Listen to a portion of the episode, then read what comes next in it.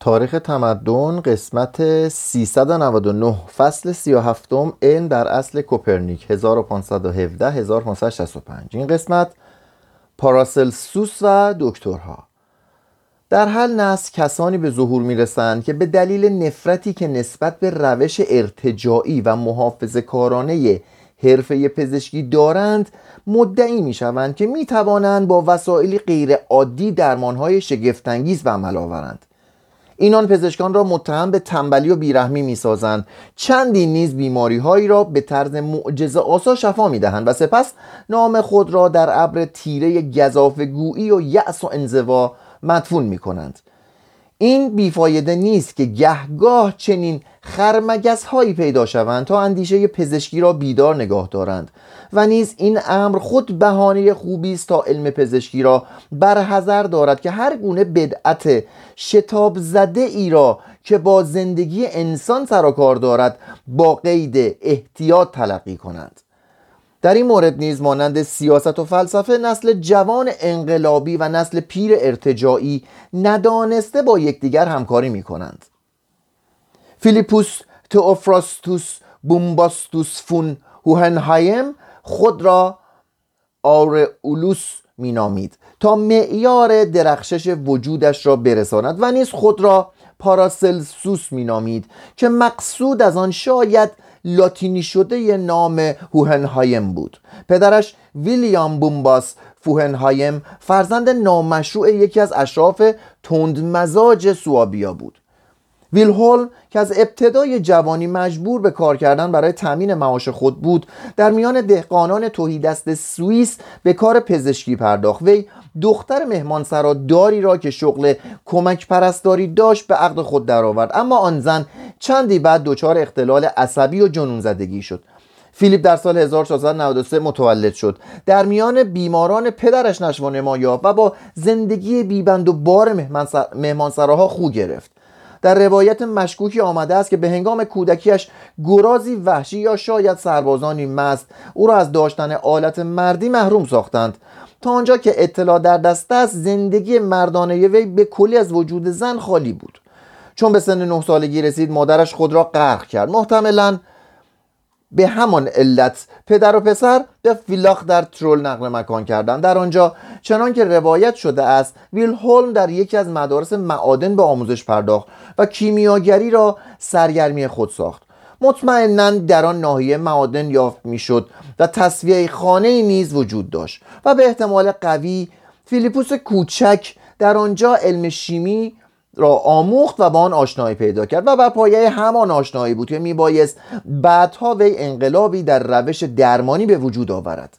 در چهارده سالگی فیلیپوس برای تحصیل به هایدلبرگ رفت. در مدتی کوتاه چندین دانشگاه عوض کرد. این دوره گردی های دانشگاهی در قرون وسطا معمول بود. در 1915 بدون آنکه دانشنامه ای به دست آورده باشد فیلیپوس که اکنون خود را پاراسلسوس مینامید به کمک دلاک و شکست بند وارد خدمت سپاه شارل اول شاه اسپانیا شد. پس از پایان جنگ وی زندگی بی سر و سامان خود را از سر گرفت. اگر گفته خودش را باور داشته باشیم در گرانادا، لیسبون، انگلستان، دانمارک، پروست، لهستان، لیتوانی و مجارستان و سرزمین های دیگر به شغل تبابت پرداخت. در هنگام جنگ دهقانان در سال 1525 وی در سالزبورگ بود و دهقانان زخمی را درمان و با آلام و آمال ایشان هم دردی می کرد پاراسلسوس تلس شده عقاید سوسیالیستی بود. سرمایه بهره و بازرگانان را مطرود می شمرد و برقراری نظام اشتراکی در زمینداری و تجارت و توزیع پاداش مساوی در میان عموم افراد را تبلیغ می کرد در نخستین اثر خود عقل عظیم 1525 الهیات را کنار زد و تجربه عملی را معتبر شمرد.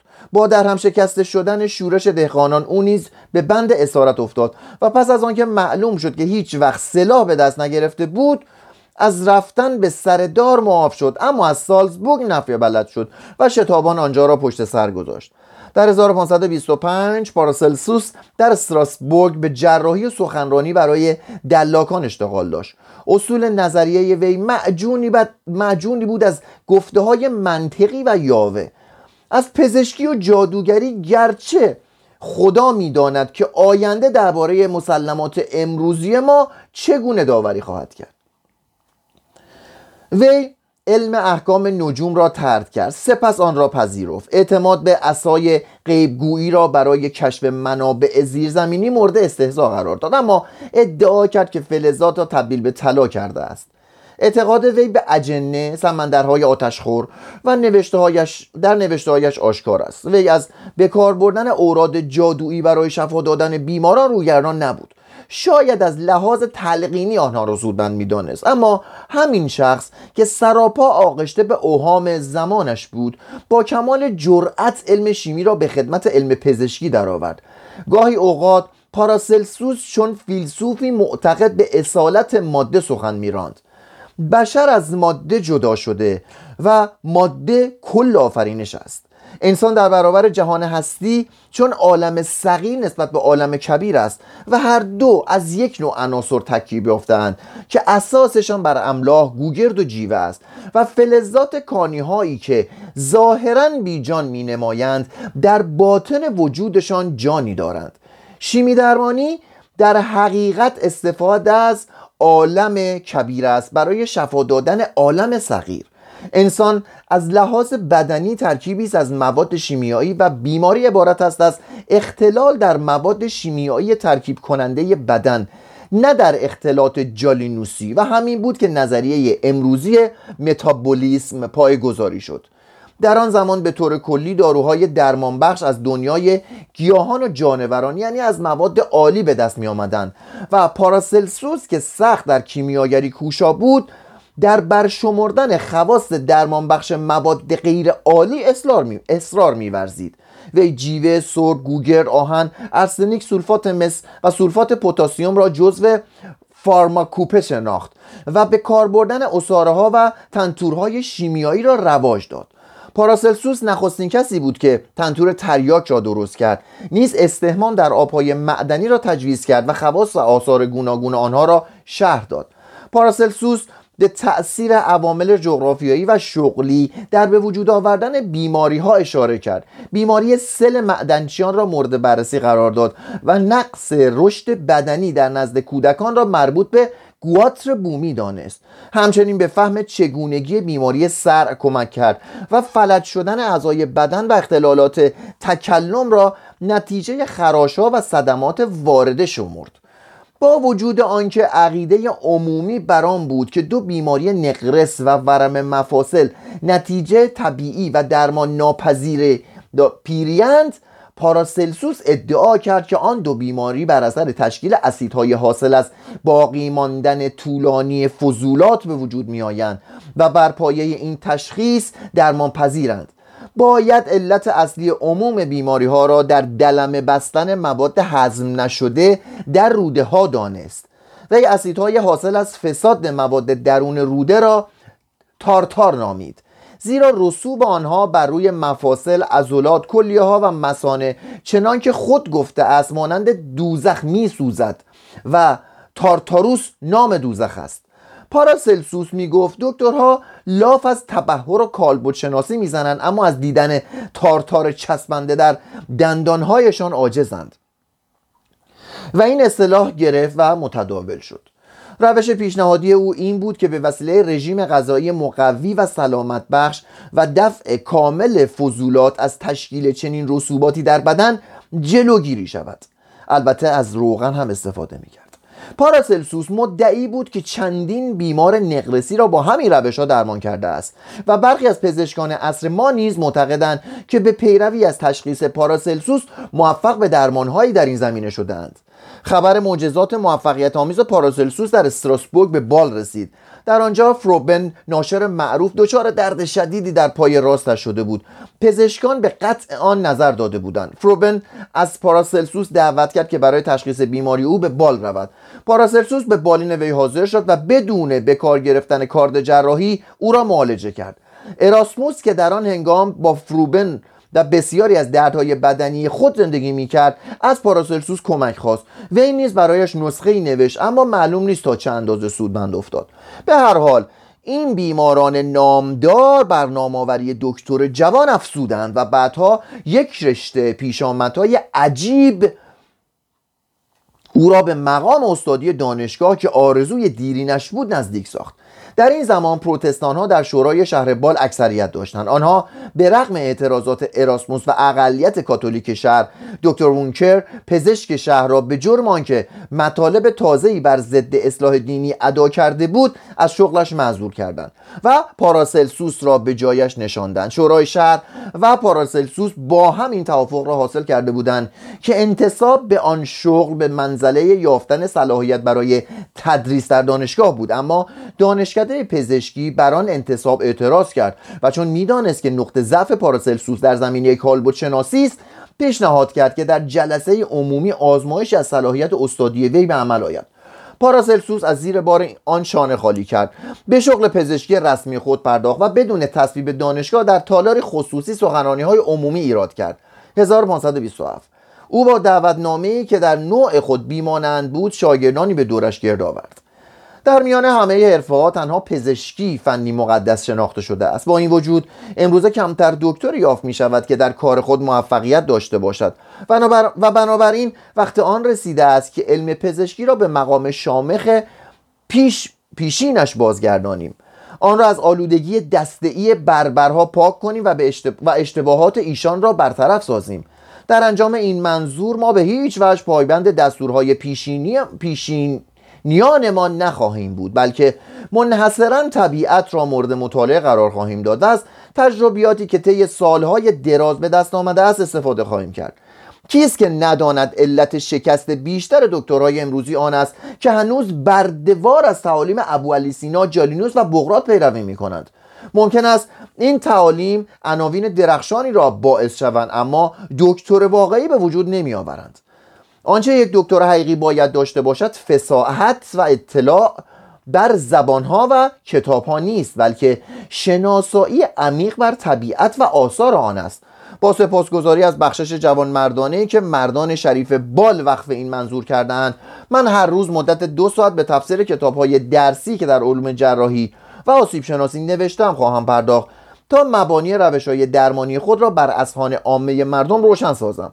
من این مطلب را از میان آثار بغرات و جالینوس اقتباس نکردم بلکه آنها را با رنج مداوم و برپایه تجربه که برترین آموزنده همه چیز است از نو به وجود آوردم. اگر من بخواهم موضوعی را به ثبوت برسانم گفته خود را متکی بر اقوال بزرگان صاحب رأی نمی سازم بلکه تجربه را اساس کار خود قرار می دهم و استدلال شخصیم را بر آن بنا می نهم. پس ای خواننده عزیز اگر حس می کنی که انگیزه ای برای پی بردن بر آن اسرار الهی در دلت پیدا شده است. اگر می‌خواهی در فاصله زمانی کوتاه به اعماق علم پزشکی دستیابی برای دیدار من به بال بیا. بال جوان 1527 سی دانشجو برای شرکت در آن دوره درسی نام نویسی کردند. در روز گشایش کلاس پاراسلسوس به رسم معمول در لباس استادی ظاهر شد. اما فورا آن را به یک سو انداخت و با جامعه درشت و پیشبند چرمی و دود گرفته کیمیاگران در برابر دیده دانشجویان ایستاد. سخنرانی های وی در علم پزشکی به زبان لاتینی بودند و قبلا توسط منشیش اوپورینوس تحریر می شدند اما بر سر کلاس جراحی به آلمانی سخن می گفت کار زننده تر پاراسلسوس این بود که رسما پیشنهاد کرد هیچ دارو فروشی نباید با هیچ دکتری تبانی کند. وی برای آنکه اهانت خود را نسبت به پزشکی سنتی آشکار سازد یا به نسبت به پزشکی سنتی آشکار سازد به بهانه روز یاد بوده یوحنای حواری با شاگردان خود آتشی برافروخت. 24 جوان 1527 و شادی کنن متن کتاب پزشکی تازه انتشار یافته ای که محتملا کتاب مدخل یعقوبی بود را در آن سوزاند. مردمان پاراسموس را پاراسل پاراسلسوس را در این کردار با لوتر که یکی از توقیات پاپ را تومه آتش ساخته بود برابر دانستند.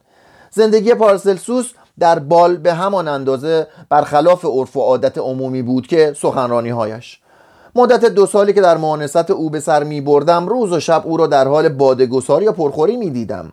بسیار ولخرج بود به طوری که گاهی پشیزی برایش باقی نمی ماند.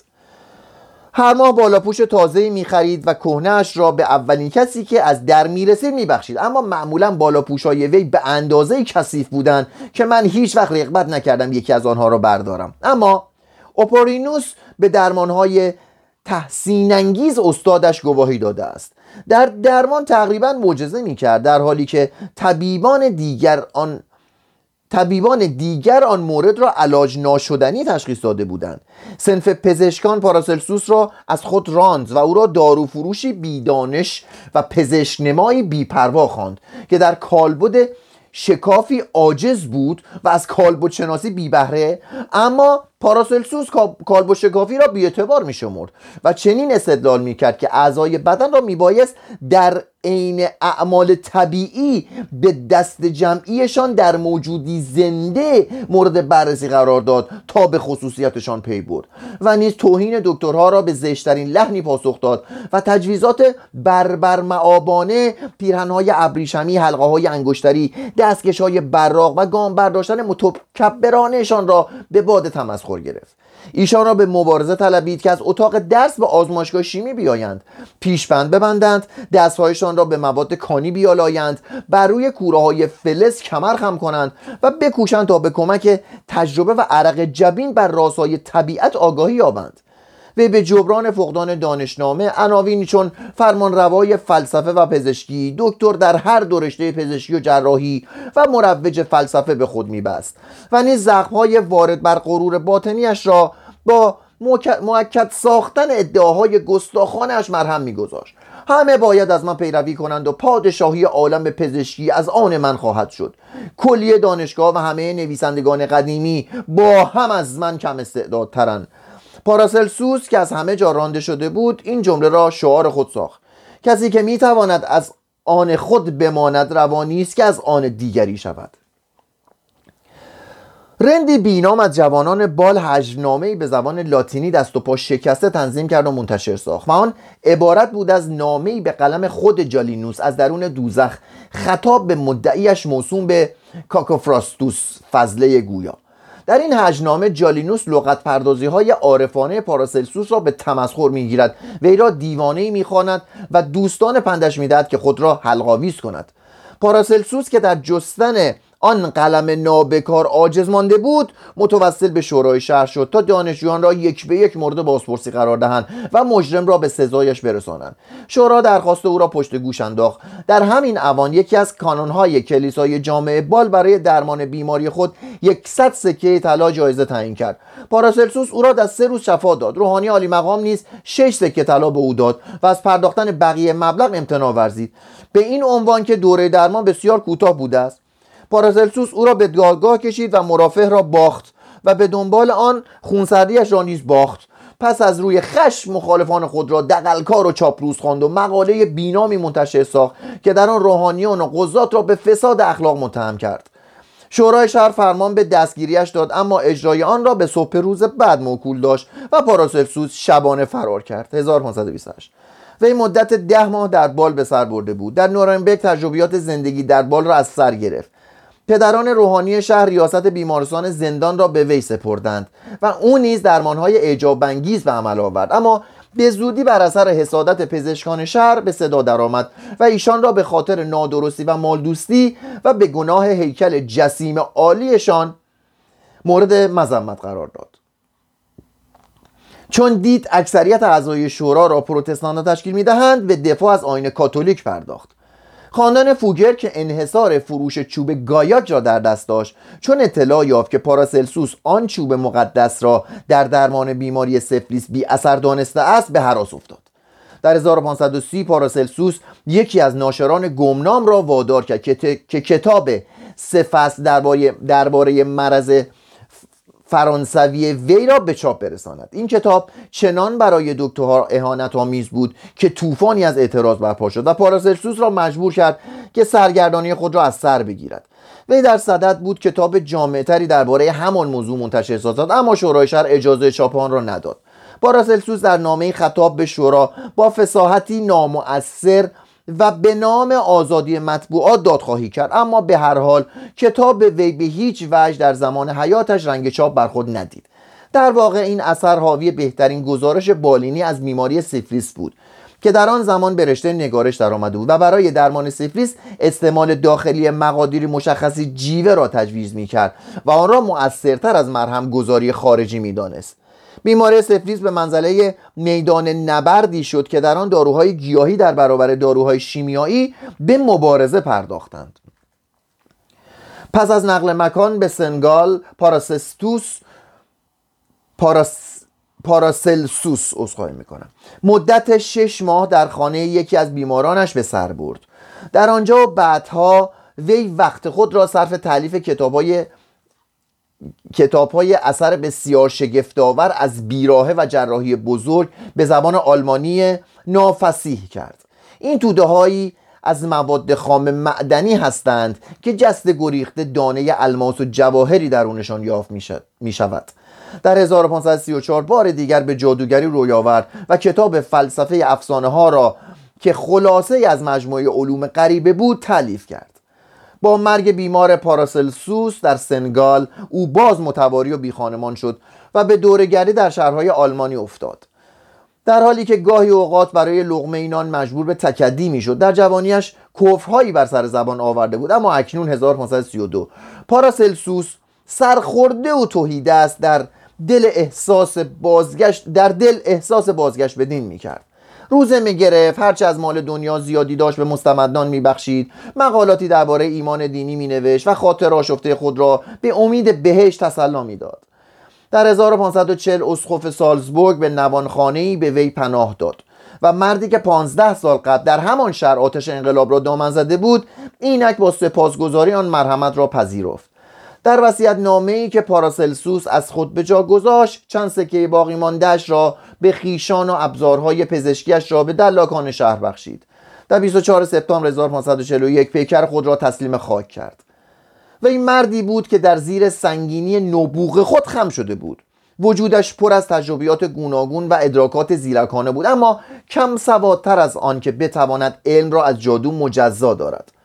محتملا شرح حال او همراه با داستان زندگی آکریپا در پرشاخ و برگ کردن افسانه فاوست اثر مستقیم داشته است تا 100 سال پیش مردمی که در اتریش دچار یکی از بیماری های بومی می شدن به زیارت آرامگاه پاراسلسوس در سالزبورگ می رفتن و شفای خود را از جادوی روح یا استخوانهای او می طلبیدند.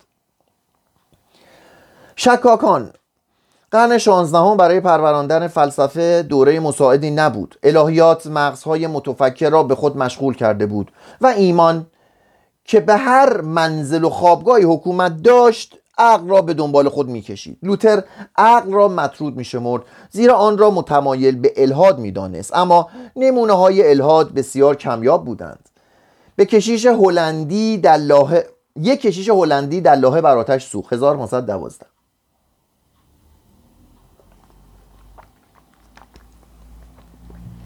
زیرا آفرینش بقای روح و الوهیت مسیح را منکر شده بود. ولی خودش آشکارا ملحد نبود. در 1539 یکی از وقایع نگاران انگلیسی چنین نوشت. امسال در دانشگاه پاریس دکتر عالی مقامی وفات یافت که می‌گفت خدایی وجود ندارد. وی از 20 سالگی بر همین عقیده بود. متجاوز از چهار 20 سال عمر کرد و در تمام آن مدت فکر خطای خود را پنهان نگه داشت. گیوم پستل در 1552 کتابی منتشر ساخت به نام در رد ملحدان. اما واحد ملحد به ندرت از واجه های خداپرست وحدت وجودی و یا شکاک متمایز بود. عده شکاکان به اندازه کافی زیاد بود که لوتر ضربه حوالشان کند. و چنان که در روایت آمده است درباره ایشان می‌گفت برای کودکان کوردل جهان مطالب دینی بالاتر از آن قرار دارند که به دیدشان درآیند. و به گفته خود ادامه می‌داد و از مردمی سخن به میان می آورد که در آفرینش بشر به دست خداوندی که از همان آغاز لعنت اخروی را بر ایشان مقدر کرده باشد تردید می کردند در فرانسه افرادی وجود داشتند که درباره بقای روح شک می آوردند روحیه شکاکیت در سیاست به شکل حملاتی بر ضد مقام خدایی شاهان و تخلف ناپذیر بودن رأیشان تجلی یافت. و در این زمینه شکاکان معمولا یا متفکران پروتستان بودند که در زیر فشار فرمان روایان کاتولیک قرار گرفته بودند و یا متفکران کاتولیکی بودند که از پیروزی و استیلای دولت بر خود میپیچیدند. اسقف جان پانس در 1558 رساله کوتاهی منتشر ساخت. شاهان، امیران و فرمانروایان اقتدار خود را از جانب مردم به دست آوردند. و مردم حق دارند اختیاراتی را که با رأی خود به آن افراد سپردهاند باز ستانند هرگاه که دلشان بخواهد. جان میجر استاد اسکاتلندی که در تربیت فکری جان ناکس دست داشت نیست چنین اقامه برهان می‌کرد که چون هر نوع اقتدار غیر دینی مشتق از اراده جامعه بشری است پس می‌توان شاهی را که منفور مردم است مخلوع و مخ... معدوم کرد.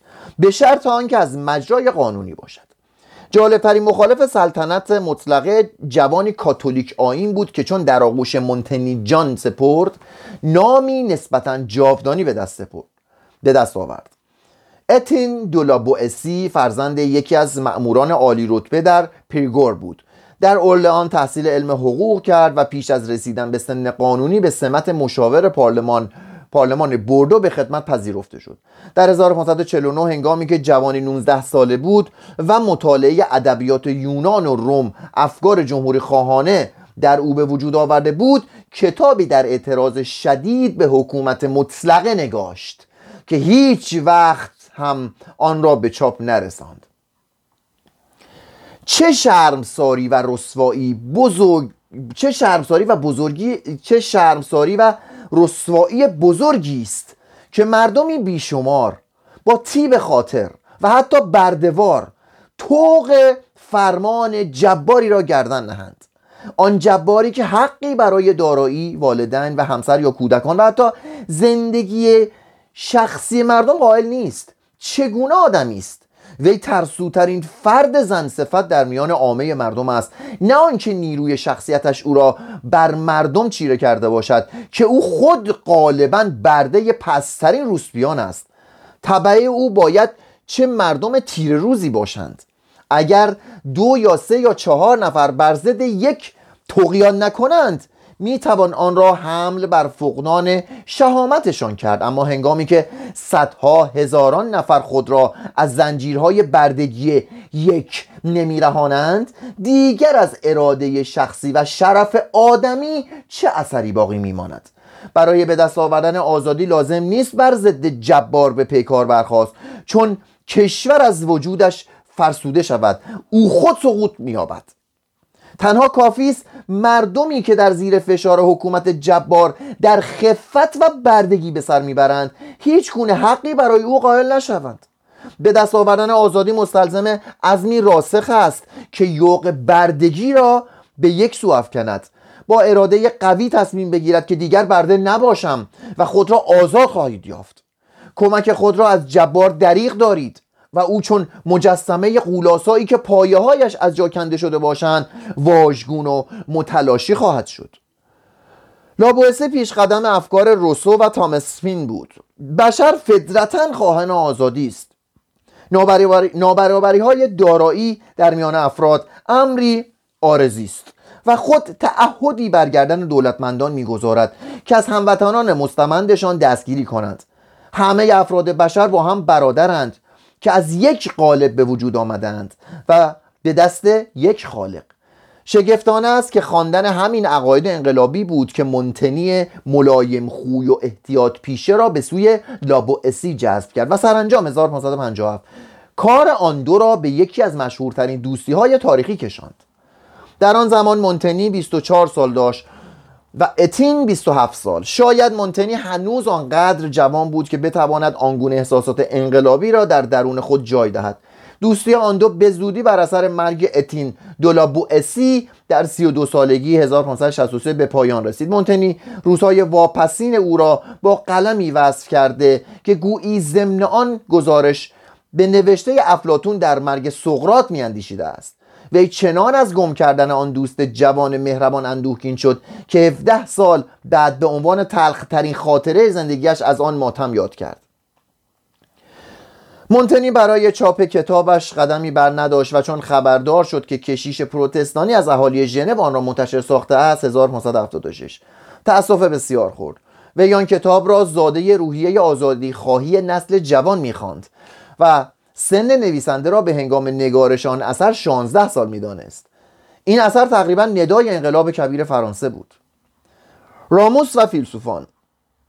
زندگی پیر دولارامه معروف به پتروس راموس به همان اندازه شاعرانه و مرگش بسی بیرحمانه تر بود. وی کمر همت به برانداختن حکومت جبارانه ارسطو بست. این استبداد مطلقه بود که بیش از سه قرن نه بر یک قوم بلکه بر اقوام بسیار و نه بر جسمشان بلکه بر مغزشان و حتی بر روحشان مستولی مانده بود. زیرا مگر نه این بود که آن متفکر کافر کیش به عنوان فیلسوف رسمی کلیسا انتخاب شده بود؟ اومانیس های دوره رونسانس میل داشتن افلاتون را به جای ارسطو بنشانند اما جنبش اصلاح دینی یا ترس از آن در صدد خفه کردن افکار ایشان بود. و در نتیجه در آلمان پروتستان و فرانسه کاتولیک فلسفه ارسطویی هنوز بر پشت زین جولان می‌زد. و در این زمان بود که لوتر در حالی که بران لعنت میفرستاد قالب توهی کرد. 1546 به زیر آوردن ارسطو از تخت فرمانروایی فکریش در نظر نسل جوان روشنفکر قانونی ترین نوع جبارکشی بود. راموس که در 21 سالگی برای به دست آوردن دانشنامه استادی در امتحانات دانشگاه پاریس شرکت جز 1536 عنوان رساله خود را که میبایست یک روز تمام در مقابل استادان و همه معارضان دیگر از آن دفاع کند با کمال سراحت چنین انتخاب کرد. آنچه ارسطو گفته است خطاست.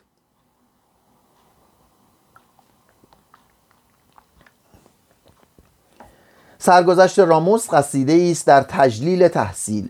وی در دهکده ای در پیکاردی زادگان کالون به دنیا آمد. وی که تشنه درس خواندن در کالج های پاریس بود دو بار در صدد برآمد که پیاده خود را به آن شهر برساند و هر دو بار در راه ماند و سرخورده به دهکده خیش بازگشت. در 1528 که دوازده سال بیش نداشت موفق شد به خدمت دانشجو دولتمندی که می‌خواست امتحان ورودی دوناوار را بگذراند درآید. وی با کار روزانه و درس شبانه توانست پس از 8 سال کوشش راه خود را از میان انبوه برنامه دروس باز کند و به دانشگاه ادبیات وارد شود.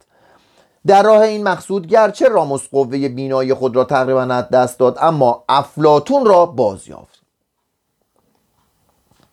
وقتی وارد پاریس شدم به دام ریزکاری های فکری سوفستاییان افتادم.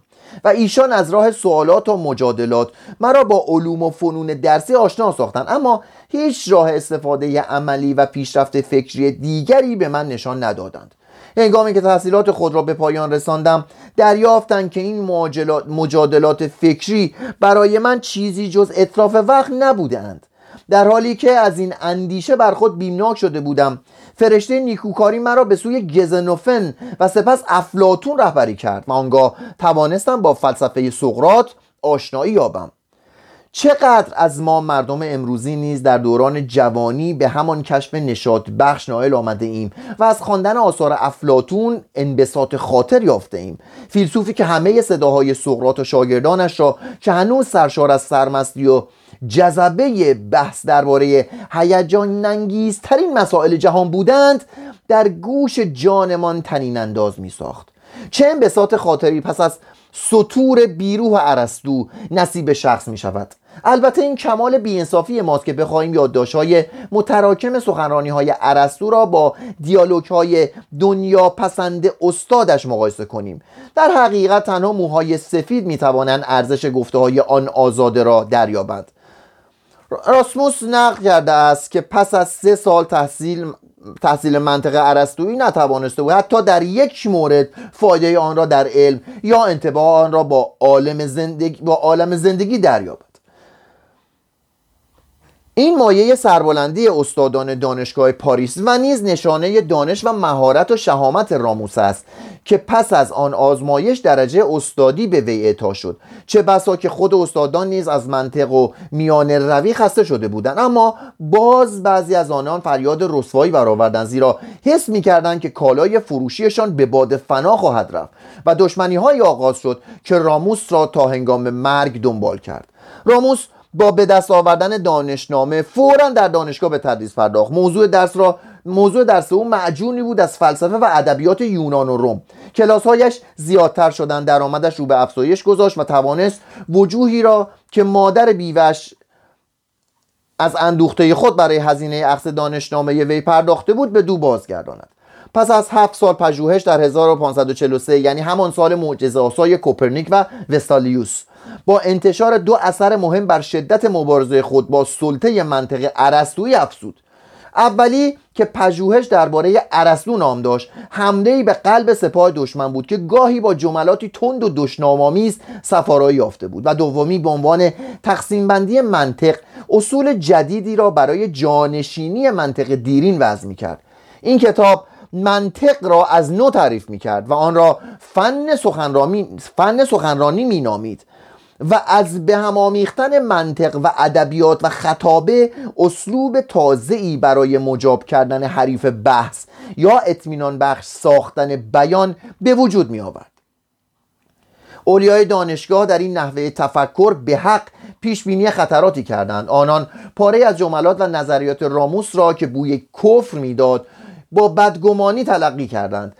مثلا این جمله بی ایمانی آغاز کسب دانش است یعنی شک دکارتی پیش از خود دکارت. یا اصرار او بر اینکه به جای افزودن بر مجلداتی درباره دانش بهتر از بیشتر به پژوهش در کتاب مقدس پرداخته شود. تنین پروتستانی داشت علاوه بر همه اینها راموس همواره رفتاری زننده غروری تشددآمیز زبانی پرخاشجو و برتری قاطعی نسبت به هر عقیده قطعی از خود بروز می‌داد. کمی بعد از انتشار این دو کتاب رئیس دانشگاه در مقابل شهردار پاریس راموس را به دشمنی با دین اخلال در آسایش عمومی فاسد کردن جوانان متهم ساخت. دادگاه تشکیل شد 1544 فرمانی از جانب شاه راموس را از تدریس نشر کتاب و حمله به ارسطو ممنوع ساخت. متن محکومیت وی در سراسر شهر اعلان و به دانشگاه های دیگر نیز ارسال شد. پس از چندی که زندگی راموس به آرامش بازگشت و یک دوره درسی را در کالج آو ماریا آغاز کرد. اما این بار گفتار خود را با علم معانی بیان و ریاضیات محدود داشت و حکومت وقت نیز نافرمانی او را نادیده انگاشت. در 1545 کلاس درسش پر از شاگرد شد. چون هانری دوم به جانشینی فرانسوای اول رسید رأی محکومیت راموس را لغو کرد و او را هم در زبان و هم در قلم آزاد گذاشت و یک سال بعد وی را استاد کالج سلطنتی کرد. در این هنگام که راموس به اوج ترقی خود رسید و مشهورترین معلم پاریس شناخته شده بود تمام وقت و همت خود را صرف اصلاح روش های پرورشی ساخت.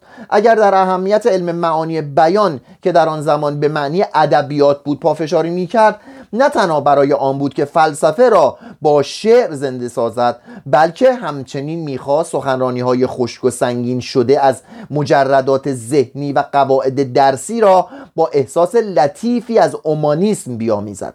راموس در پنج رساله که درباره دستور زبان نوشت منطق را بر علم زبان منطبق ساخت.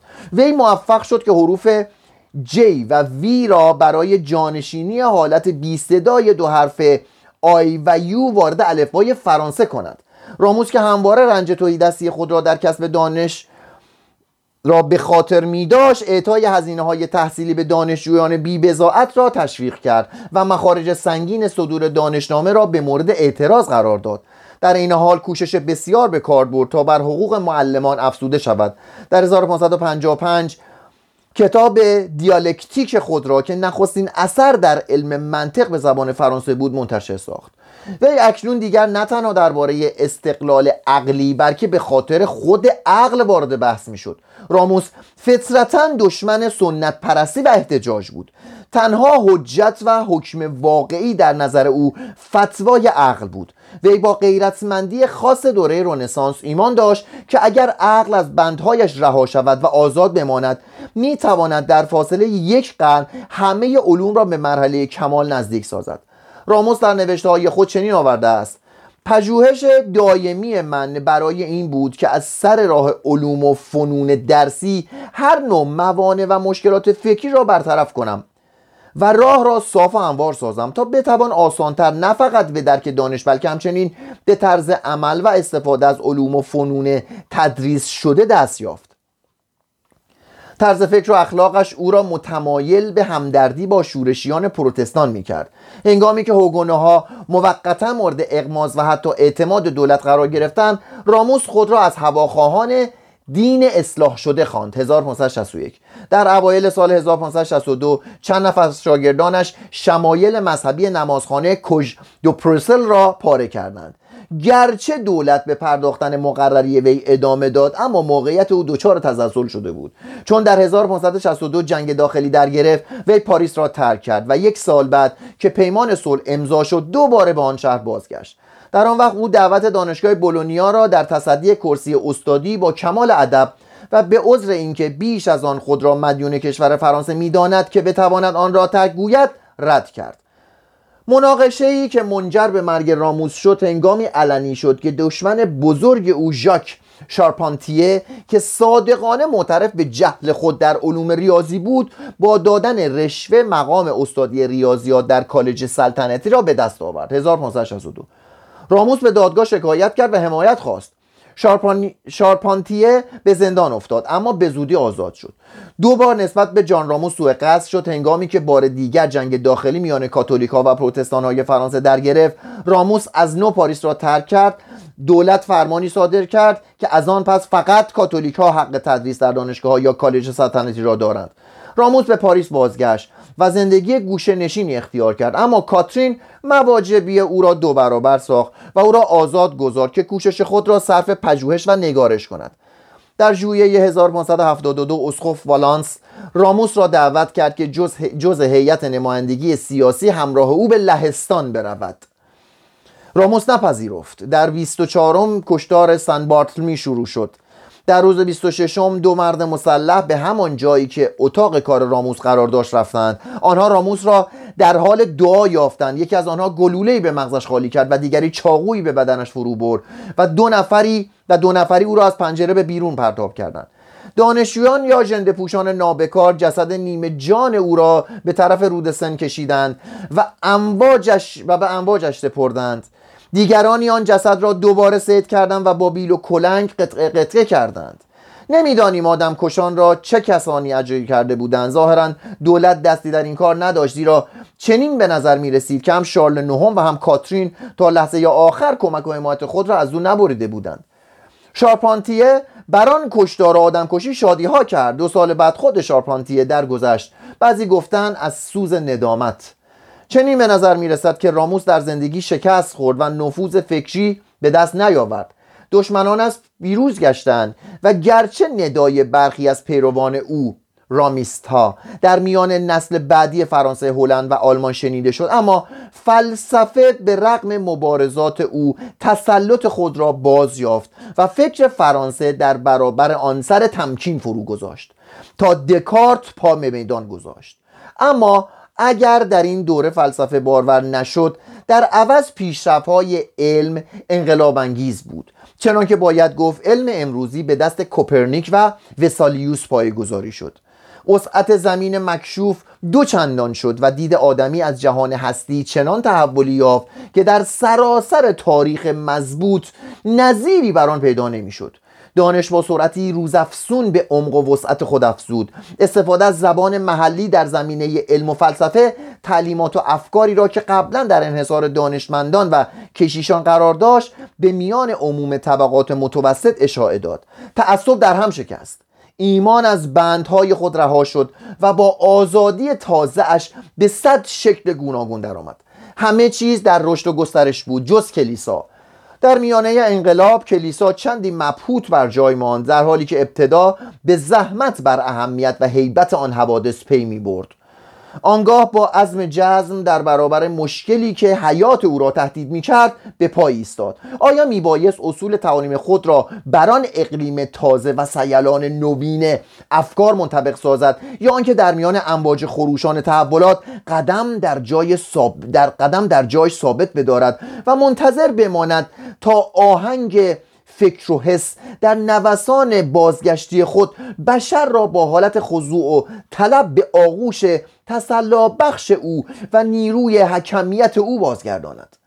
پاسخ آن روز کلیسا سرنوشت امروزش را تعیین می کرد جلسه آینده فصل 38 کلیسا و اصلاح.